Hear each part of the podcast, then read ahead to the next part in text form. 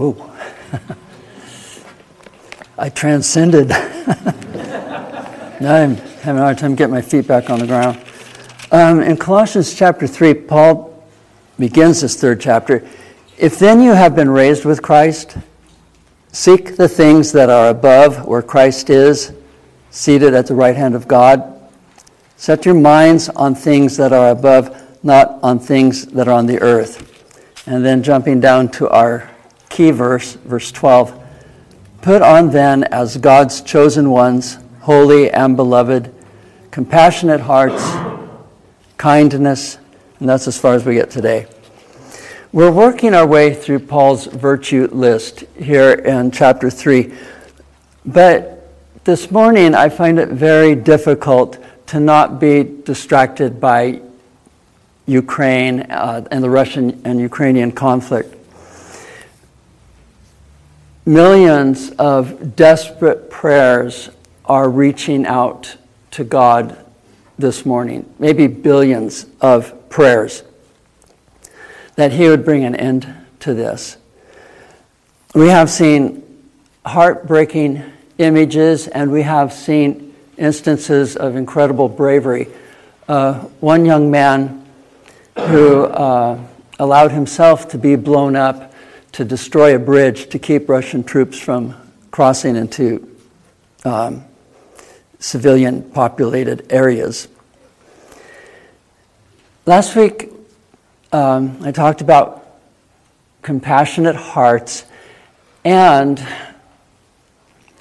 the response that I got from you, some of you, was so positive. In fact, when I told that one story about my friend whose whose son uh, took his life because he could not live with schizophrenia, there was like, you may, you may not have noticed, there was a visible response here. There's like a gasp and, a, and you know, I could see it in your faces. It's like that, that hit you. You felt that pain.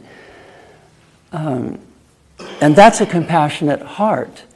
So I, I know that you're in pain for the victims of this current conflict.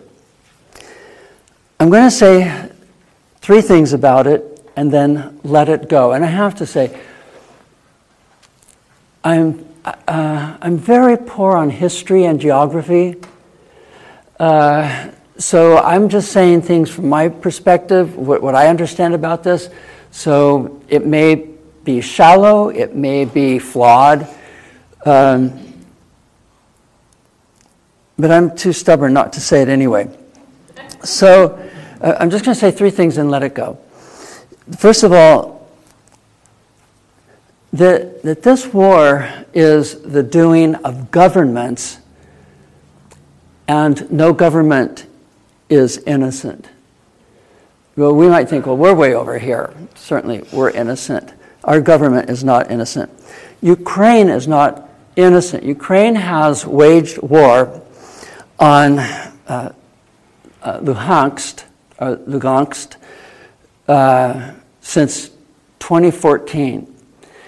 Uh, this is uh, a state, an, an oblast, that wanted to be independent from the Ukraine. When the Ukraine declared its independence from Russia, uh, the people in this area did not want to be Ukrainian, they wanted to be Russian. 90% of the population of the Luhansk speaks Russian, not Ukrainian. And uh, the Ukraine government did not want to lose the capital city and its area, so um, there has been ongoing conflict. There have been 29 peace fires declared since 2014 and today, and each one of them has been broken. Russia has provided military aid to the Russian separatists in the Luhansk. And, uh, and so that's been a, you know, like an ongoing thing. The U.S., and I don't know, I don't know what exactly to think about this, but the U.S. has been hands off, and they have not recognized the Luhansk Declaration of Independence from the Ukraine.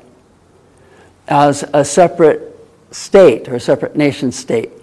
Um, and the people in the Luhansk would like to be an independent state uh, and a part of the Russian Federation. Uh, that is, in a popular vote, the majority have voted for that. It's a slender margin, but still it's there. Um, and our government has said we don't recognize it. That um, basically what they say, uh, along with the United Kingdom, that this Declaration of Independence was illegal, that international law prohibits this from happening. Governments act in their own interest, not in civilian interests. You know, I, I think we all can agree with that because if you're a Democrat in the four previous years of the administration, uh, we do not agree with government. If you're a Republican today, you don't agree with government. Um, you probably don't like uh, our current governor. But governments have their own interest that they want to pursue and protect. And the citizens are often victims of the government's decisions. And, and we need to know that the, the people of Ukraine and the men, women, and children of Russia are people like us. That their government does not represent them, does not represent what they want. Um, and those who say, well, our government does represent what I want, uh, have been fooled by propaganda, um, stories they've been told about uh, the issue in the Ukraine. So, so that's the first thing that this, that this is governments and not the people. And the people are just like us. They, they really are. I think the first time that this, this uh, representative of uh, an organization that works with orphanages in Russia. The first time he said, You've got to come to Russia with me. Uh, we kept bumping into each other at these conferences. And he said, You know, you have to come to Russia. I know that that's why God keeps bumping us into each other. And my thought was, I'm not going to the country of the humongous bear who just wants to eat up everything in the forest. Um, there's no way I'm going to Hammer and Sickleville. So, um, but um, he kept working me. And once I went and met the people, and this was not, you know, you're on a tour bus. It was definitely not a nice tour bus. Um, I mean, we just were thankful whenever it stopped and we got off alive. But the more I met the people, I, I mean, directors of orphanages, orphans themselves, spent a lot of time with them, our interpreters. Um, the more I realize that they have all the same needs, all the same longings, all the same aspirations. They speak a different language, they have a different culture, but they're just like us. And we came to love them, and they also reciprocated. They loved us. The second point I want to make is that the key issue the key issue of this current conflict is not that it proves we are living in the end times, that um, uh,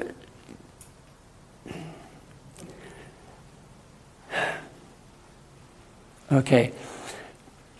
I, I want to say turn off the.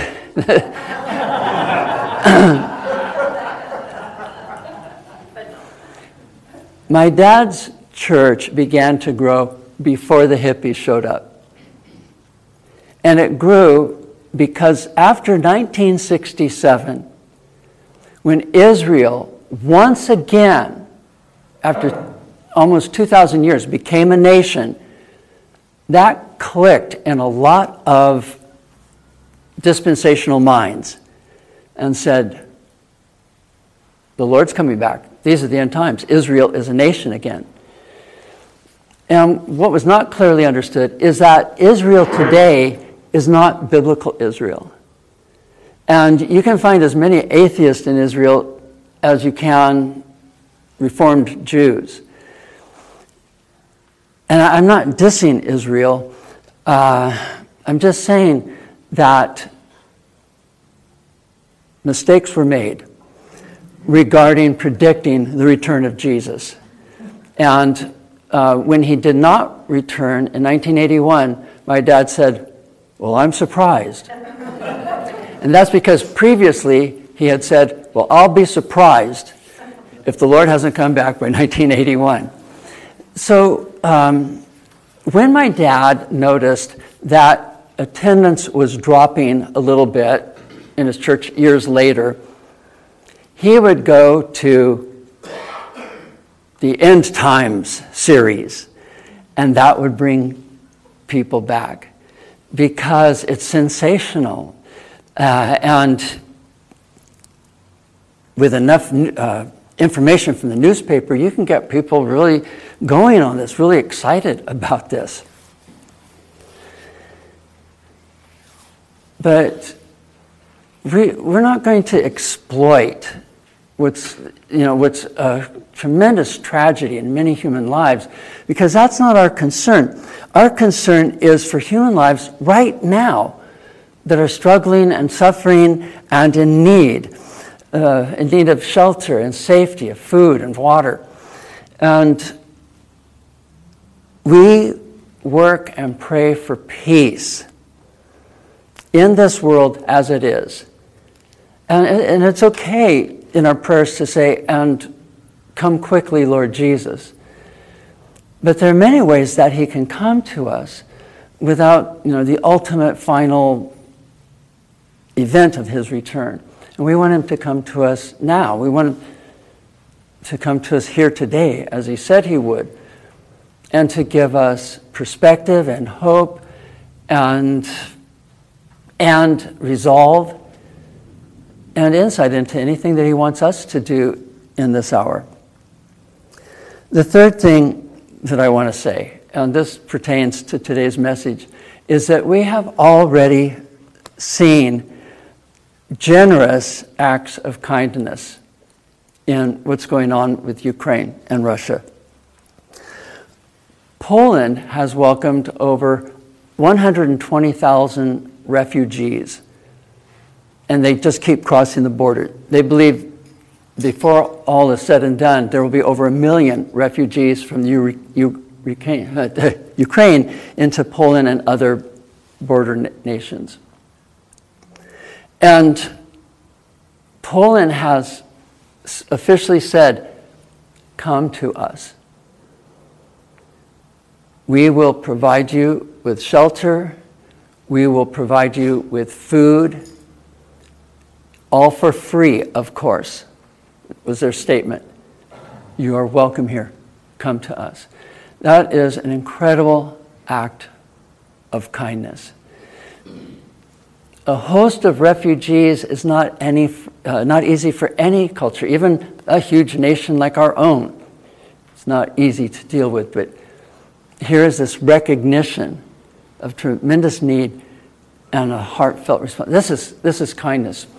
Another instance of kindness a friend of ours, and I'm sure when I say Tom and Alita Sharp, uh, many of you know who I'm talking about uh, they're now in Belize, but prior to that, they lived in the Ukraine where he taught and, and ministered and worked.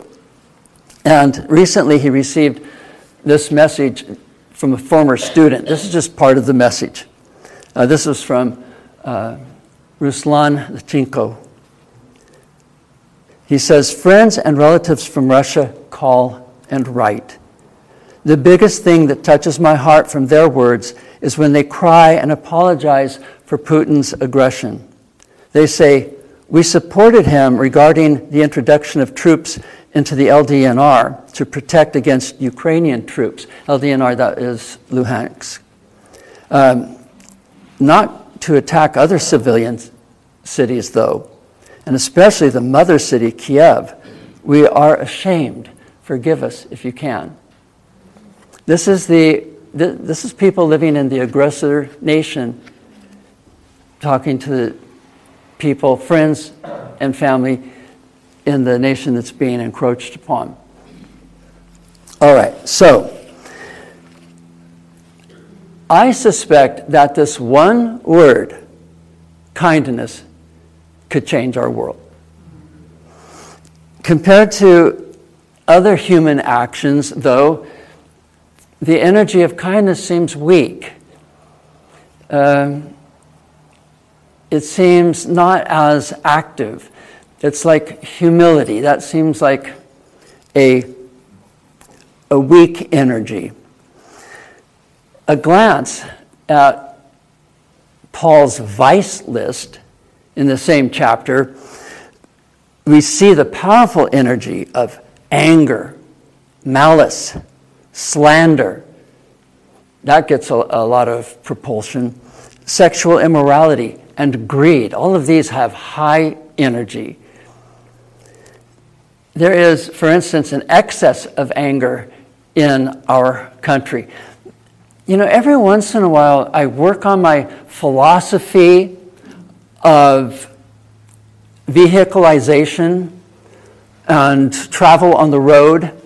Uh, and I try to figure out the personality style of different drivers. You know, uh, here's a person who is competitive, and he just has to get in front of everyone. Um, I've been surprised sometimes when, uh, in, this is funny, some old guy, and here I am, an old guy now, when, when uh, some old guy is driving real slow, and then I go to pull around him, and he speeds up. And I'm like, what? You know, competitive personality driver type. Uh, some are uh, living in their own world. Once they get inside their car, this is our little world. And it's so nice to just sit here.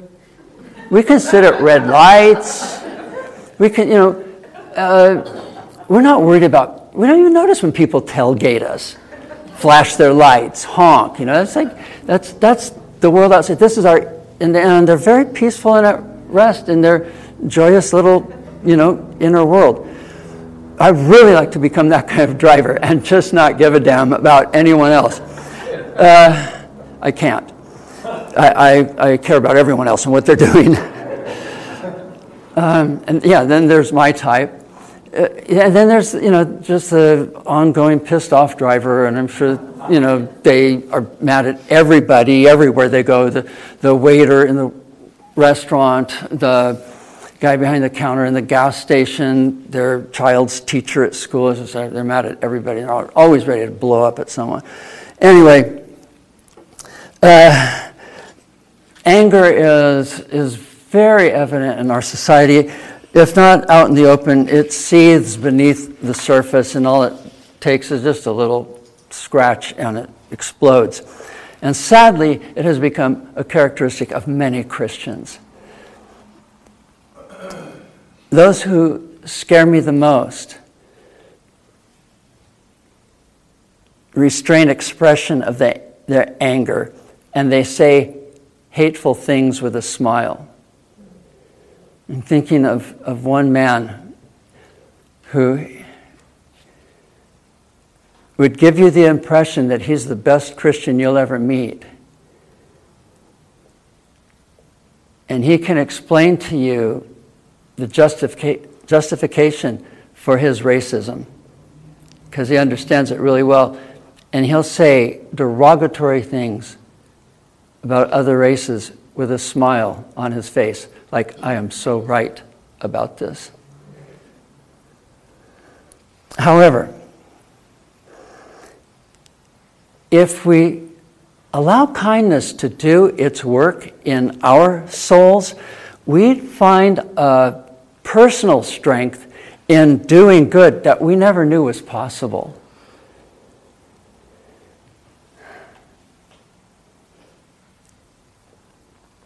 Kindness waters the earth with goodness and hope. It washes and bandages every sort of wound. Kindness could heal our world. The poets and the prophets of the Old Testament were captivated by God's kindness, the poets. Oh, how abundant is your kindness, which you have stored up for those who fear you and worked for those who take refuge in you. Psalm 31. Oh, taste and see that the Lord is good or kind. In the Greek translation of the Old Testament, it's the same word Paul uses here. Oh, taste and see that the Lord is kind. Psalm 34. In your goodness, kindness, O God, you provided for the needy. Oh, give thanks to the Lord, for he is kind, for his steadfast love endures forever. You are good, and you do good. Teach me your statutes. Peter O'Brien says uh, of the Old Testament that kindness is a quality which God Himself demonstrates in concrete situations. You know, what happened? I was in a pit.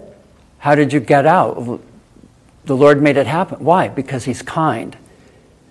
Because He's so kind to me. Then the prophets, Jeremiah, thus says the Lord, in this place which you say, it is a waste without man or beast, a wilderness. In the cities of Judah and the streets of Jerusalem that are desolate without man or inhabitant or beast, there shall be heard again the voice of mirth and the voice of gladness the voice of the bridegroom and the voice of the bride, the voice of, of those who sing as they bring thank offerings to the house of God. Give thanks to the Lord of hosts, for the Lord is kind, for his steadfast love endures forever. And then the prophet Nahum, the Lord is good, is kind, a stronghold in the day of trouble. He knows those who take refuge in him. The reason that that one word could mean both good and kind is because goodness is embodied in kindness. What is kindness? It's an act of goodness. So, kindness is, is one way that good is materialized. I remember a uh, high school English teacher uh, going to the chalkboard and writing, Good and then a line and evil. And he says, What is good? He says, It's the opposite of evil. What's evil? It's the opposite of good. He says, We don't learn anything that way. He says, We don't know what good is. Good is an abstraction. And I'm sitting there thinking, No, no it's not. because I'm a Christian and I know good is not an abstraction. I don't know what it is. I mean, I, can't give you a definition that you'll appreciate, but, um, but good is an abstraction if it's not connected to something tangible, um, you know, something comprehensible, uh, something that materializes it, as I said. Uh, and one way that goodness expresses itself is in kind actions, kindness shown to someone else. You see, kindness is the fruit that's born by a compassionate heart. That's why he begins with compassionate heart and then on to the fruit that it bears kindness. Uh, that is where kindness originates. It grows on a good tree, but it does not stay there. You see, it's, it doesn't just stay in this in, in the heart, in this inner space, it is possible to feel pity for someone who's suffering and do nothing. Um, you know, I can say, I have a compassionate heart. I really care. I really do. Where do you want to go for lunch? You know, it's like, what happens to that? Well, I, you know, it'll go away. If I take a nap, you know, I can wake up, I won't feel compassionate anymore. Or I can watch TV. I can. I don't have to do anything if I think I have a comp- compassionate heart.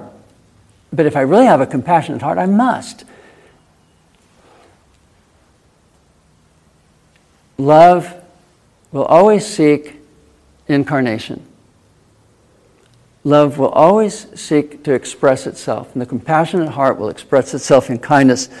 When we read that Jesus was moved with compassion. That movement was what he did. It, it, was the, it was the kindness that he then showed. You see, kindness engages our bodies, it requires the use of our hands and feet, it requires listening and speaking. It works within us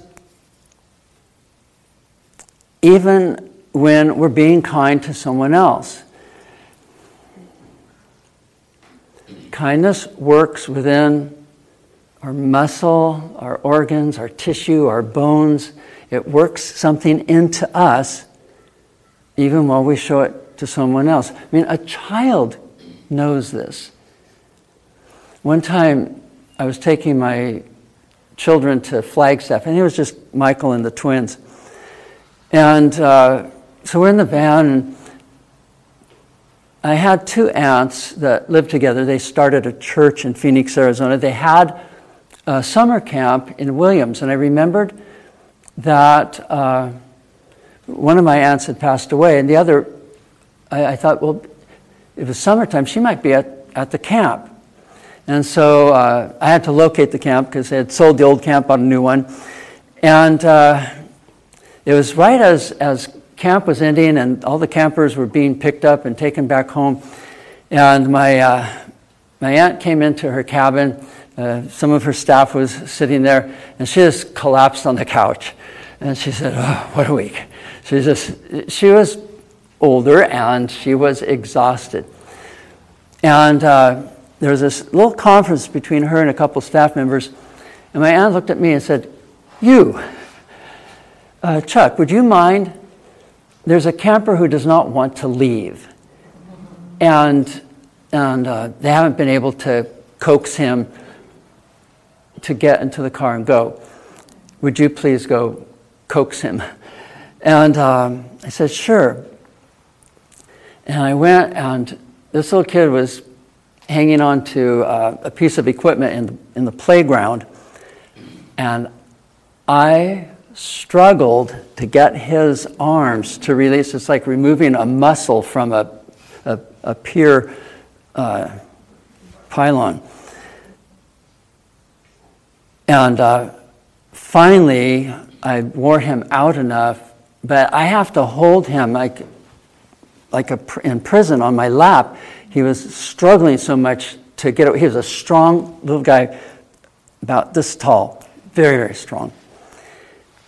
And he's crying, I don't want to leave, I don't want to leave. I said, I understand. You know, people are nice here. And he said, You don't understand. I have five older brothers, and they all beat me up. Now, a lot of the kids who came to the camps were from underprivileged, what we used to call underprivileged homes. So this really wasn't a surprise to me. I had been at these camps in Williams, Arizona from as early as I can remember. And, you know, the, the uh, Foursquare Church, the Pentecostal Church, was a lower class movement, and its appeal was to the lower class. I mean, these are the people who need to hoop and holler when they go to church. It's the only entertainment they get all week. So, um, as I'm trying to convince this, this kid that he can't stay there, he has to get in the car with these nice Christian people, and they're going to take him home off to Tucson or Yuma or wherever. Um, my son Michael said, Here. And he, he handed him one of his own brand new toys. And he said, um, You can have this. And first, the, the kid just looked at it, and then he looked at Michael, and he was a little suspicious. And then finally, he, he took it. And uh, I, the last thing I remember is him driving away, and through the car window, I could see him with this little action figure that my son had given him. And Michael's response to giving it was not immediately, Hey, Dad, are you going to buy me another one? that did come later. but his, his immediate response was, he felt really good that he was able to give something away to a kid who'd never owned something like this on his own.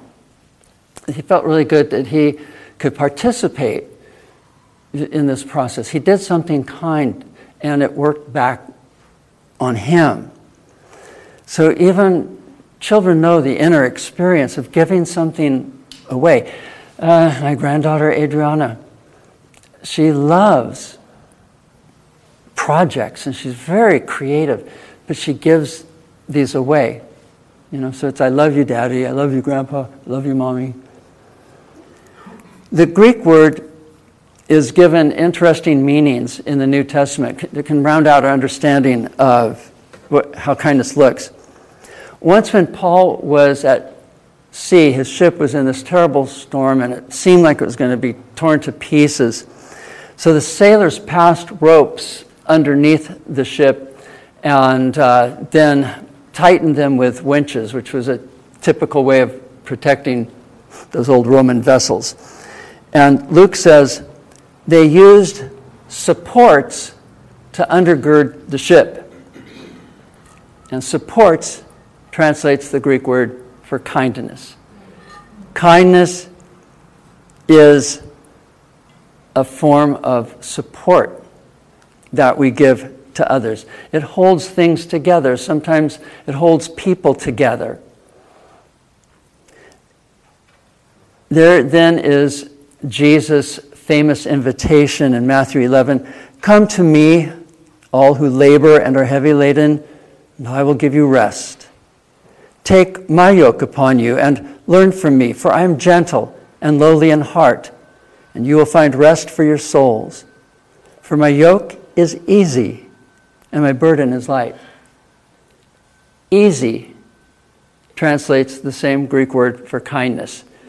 How do you get that?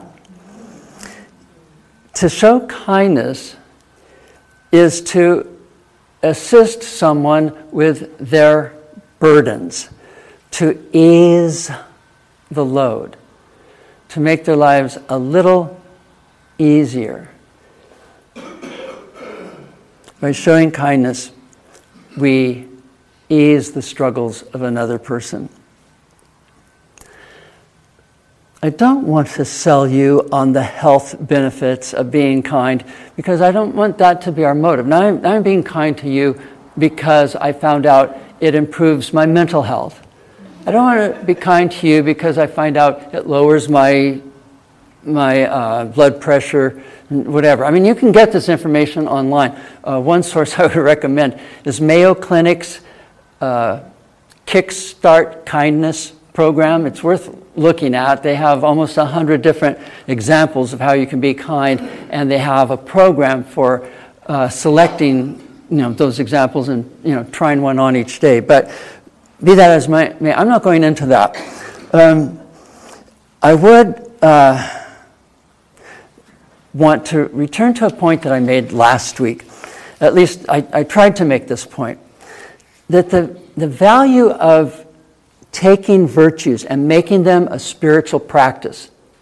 Now, meditation and contemplative prayer, these are part of a spiritual practice. Lectio Divina, reading the Word to hear God's Spirit speak through it, this is a spiritual practice. But all the virtues are considered spiritual practice, not rules. You've got to do this to be good.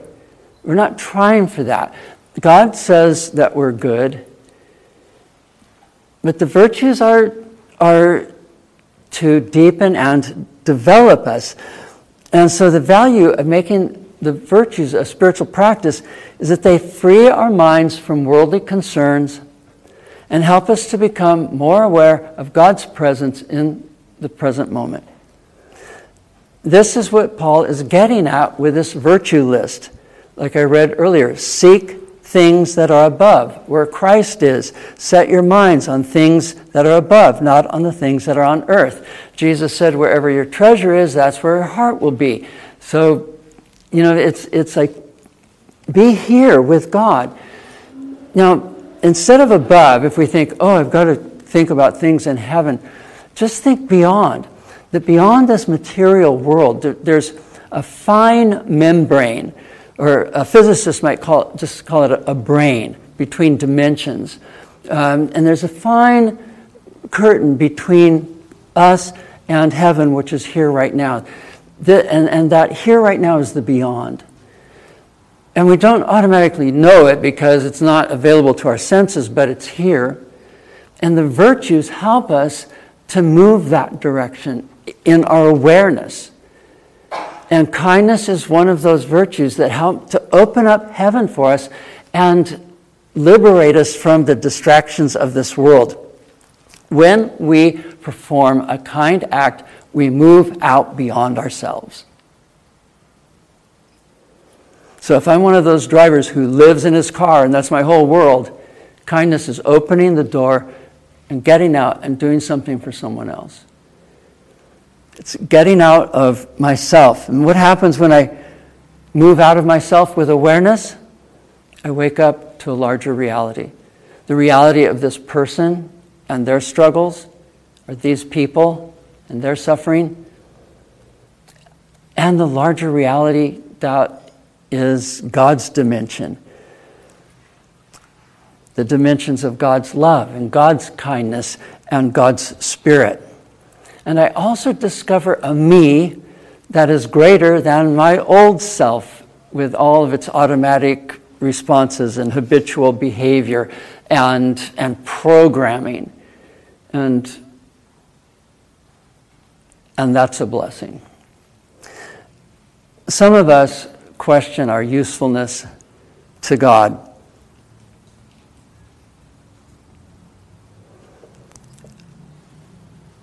Not all of us, and I think that's wonderful. That we all weren't raised with that. But some of us, maybe we feel like we don't know the Bible well enough to be of any use to God, uh, that we're not, we don't have enough training to be good representatives of God or of Jesus. That, that we still have weaknesses that we imagine could hold us back. And you know, if God's looking for someone to use, uh, let me see, oh, not Chuck. Um, you know, can't use him. You know, uh, my scalpels have to be sanitized. Um, or perhaps we've done things that we're now ashamed of. So we assume God wants to work with someone more righteous. He doesn't want to use, you know, a loser like me. But the thing about kindness is that weakness and failure do not disqualify us. In fact, it's just the opposite. One of my favorite lines from the Gospel of Luke is when Jesus heals this man who's paralyzed and it says, He rose up and picked up what he had been lying on and went home. So, what carried him there, his stretcher, he carried away. He picked up what he had been lying on and walked off with it. What had been our dependencies and our addictions are now sources of strength for us. And because of that strength, we can help others in addiction and with dependencies. They, those things are now for us a source of wisdom and empathy and, and even creativity. And, and not only can we handle our own stuff now, but we can help others with their stuff. Yesterday afternoon, I took a walk with Kona, uh, Kona the wonder dog and uh, of the bad dog. But though she is very, very bad, and though I tell her that frequently, I always say it like I love her. Oh, Kona, you're such a bad dog, aren't you? Oh, you're so bad. Look at how bad you are. And you're ugly, too, and I just hate you, but it's okay. And she's just wagging her tail the whole time, like, oh, yeah, oh, yeah. You know, he's crazy about me. Uh, if she only knew. Okay, so um, so uh, I was walking her, and I, I kept repeating the word kindness in my mind kindness. And you know, it was like looking through a different filter. It occurred to me that I was seeing every person in a different way. That, that even other drivers, when I was going home, I was seeing in a different way. I had a different sort of feeling about each person. Um, maybe a connection, like, like there was a real connection there, and it seemed that I was prepared and primed for an opportunity. That if someone needed something and I had it to give, I, I was there for that. And I realized that's the life I want to live. And I hope it's the life that you want to live. It's the life of this virtue, kindness. And so I'm going to say, try it.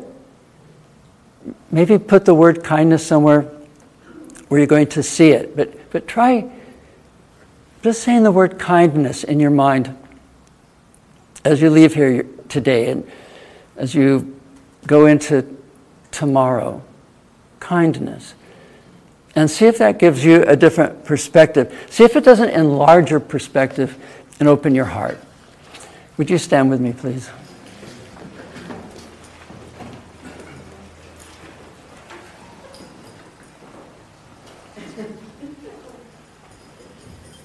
What's so funny, Tess? I was, he, I said I have that word on my desk. Oh, do you really? Well, I'm a teacher, I need to remember. yes, you do. I asked her when she started. oh, that's great. I think that's wonderful, but I don't think it's funny. Okay. May the Lord God bring peace to Ukraine and the whole area. May the Lord God bring peace on earth. May the kind of peace that grows and spreads be planted in our hearts. And may kindness be one of its key features. May the Lord bless us, keep away all evil, and lead us into eternal life in the name of the Father, and of the Son, and of the Holy Spirit.